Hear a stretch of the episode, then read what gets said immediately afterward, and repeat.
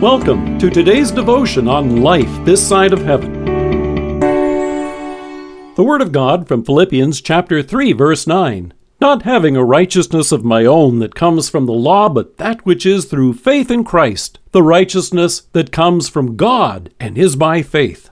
I got rhythm, I got music, I got my man, who could ask for anything more? As NPR noted a number of years ago, when George Gershwin wrote I Got Rhythm for the 1930s musical Girl Crazy, he created one of the most catchy melodies in American history. But it's the lyrics, written by his brother Ira, that define the song.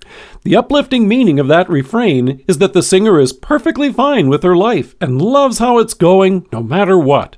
Here in Philippians, despite the trying circumstances he was facing, in which it would appear that he had given up so much, Paul wants his readers to know that he actually has everything. He now realizes that all those things in life that he once considered something were nothing, in fact, less than nothing.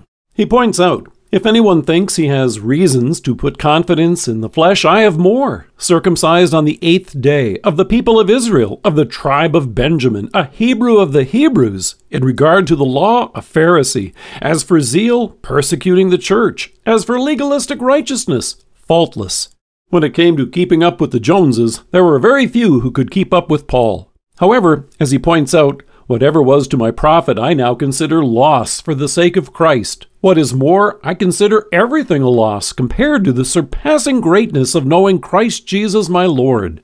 Those who knew him may have thought, wow, here's a guy who really has it all. But listen to what he says instead. I consider them rubbish, that I may gain Christ and be found in him, not having a righteousness of my own that comes from the law, but that which is through faith in Christ and here's the apostle's happy refrain He rejoices in having the righteousness that comes from God and is by faith. All those things, any righteousness of our own that we think makes us right with God, actually stands in the way of it. So the apostle is happy to be rid of them. Now think for a moment of how hard we work to stand out from our neighbors, to make it look as if life is a little greener on our side of the fence. And think of how often it's portrayed that if God loves you, you'll know it because you too will have all these great things. No, social media and prosperity preaching thrive on this toxic message. So even though Paul was languishing in prison at the time of this writing, he points out that he has everything forgiveness, life, and salvation. And so do you and I, despite whatever challenging circumstances that we're facing at this time. This doesn't mean that we don't come before Him in prayer, but it blesses those prayers with focus as we trust in His wisdom, mercy, and love that He will grant only that which is best for us.